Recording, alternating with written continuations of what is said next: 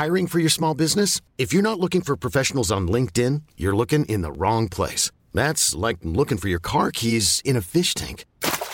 LinkedIn helps you hire professionals you can't find anywhere else, even those who aren't actively searching for a new job but might be open to the perfect role. In a given month, over 70% of LinkedIn users don't even visit other leading job sites. So start looking in the right place. With LinkedIn, you can hire professionals like a professional. Post your free job on linkedin.com slash achieve today.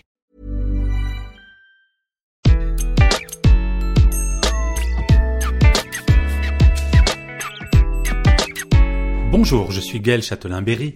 Bienvenue sur mon podcast Happy Work, le podcast qui va vous envoyer des ondes positives pour aller travailler.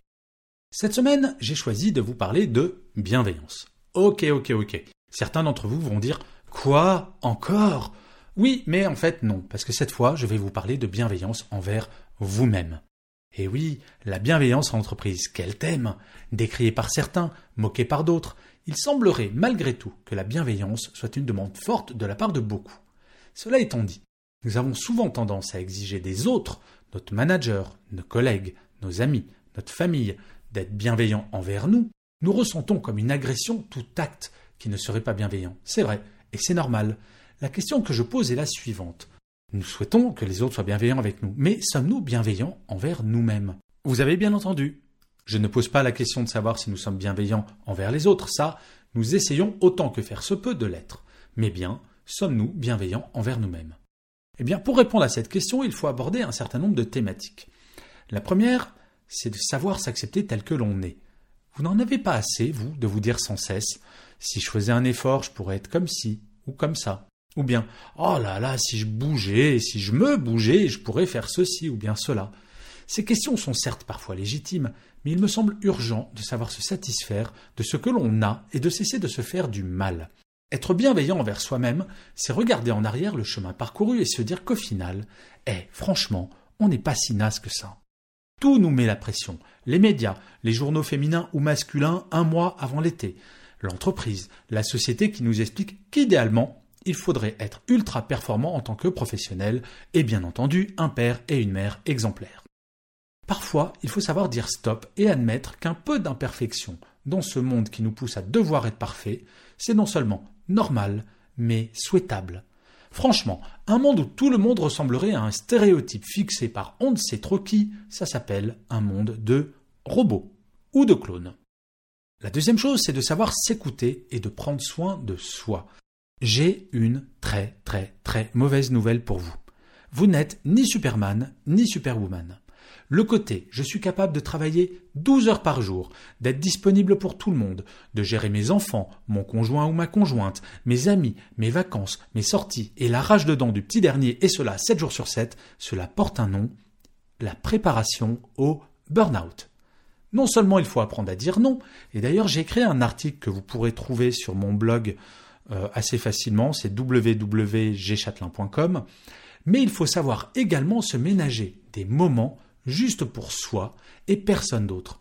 À minima chaque semaine, mais idéalement chaque jour.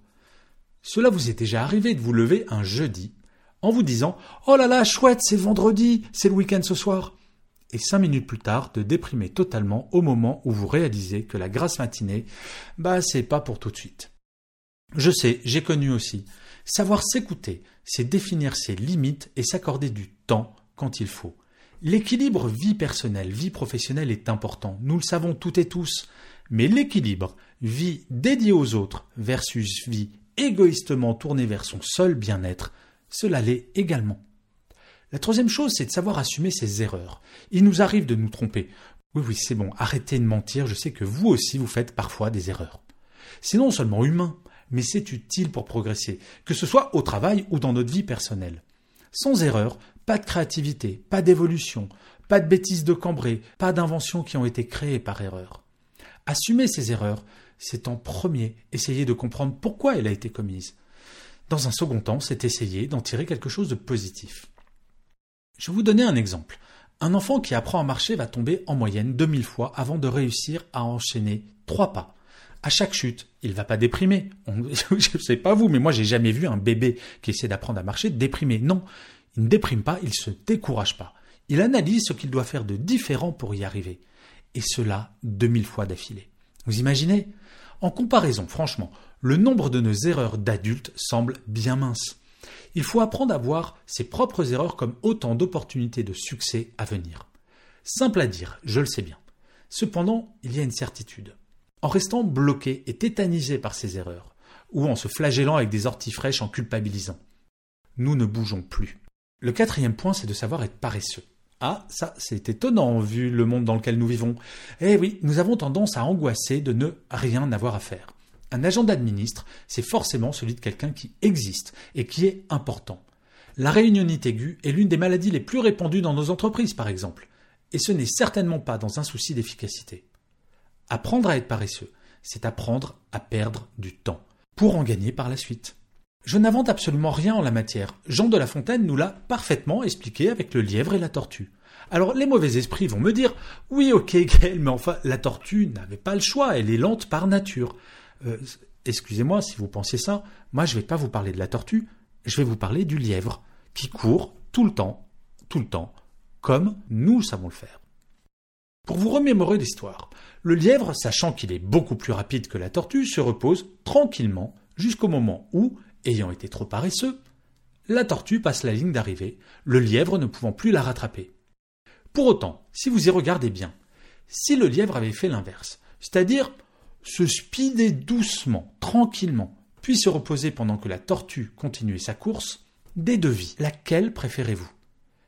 Les deux, la tortue comme le lièvre, vont faire le travail. Les deux y arrivent. Mais l'un peut s'accorder du temps pour être paresseux.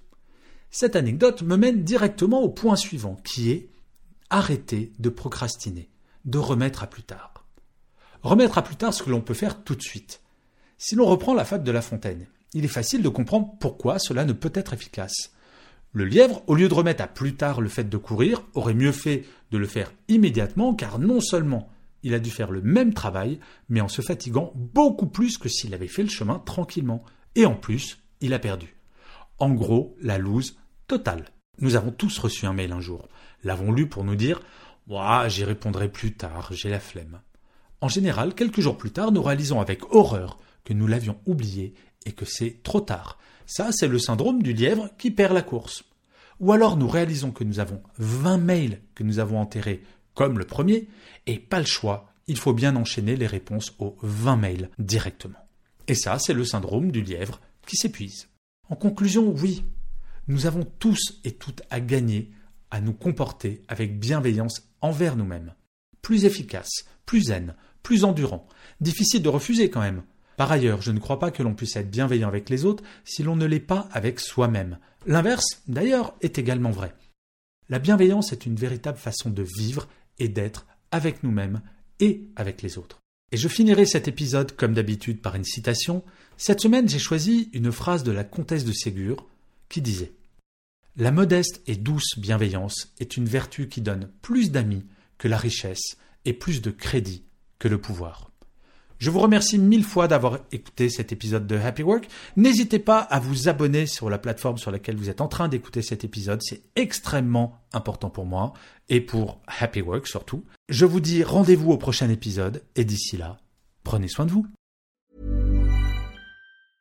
Want truly hydrated skin? Midosia's Body Care Breakthrough Hyaluronic Body Serum. It's clinically proven to increase hydration by 161%. It's lightweight, fast absorbing, and delivers 24 hours of hydration for silky smooth skin without any sticky afterfeel.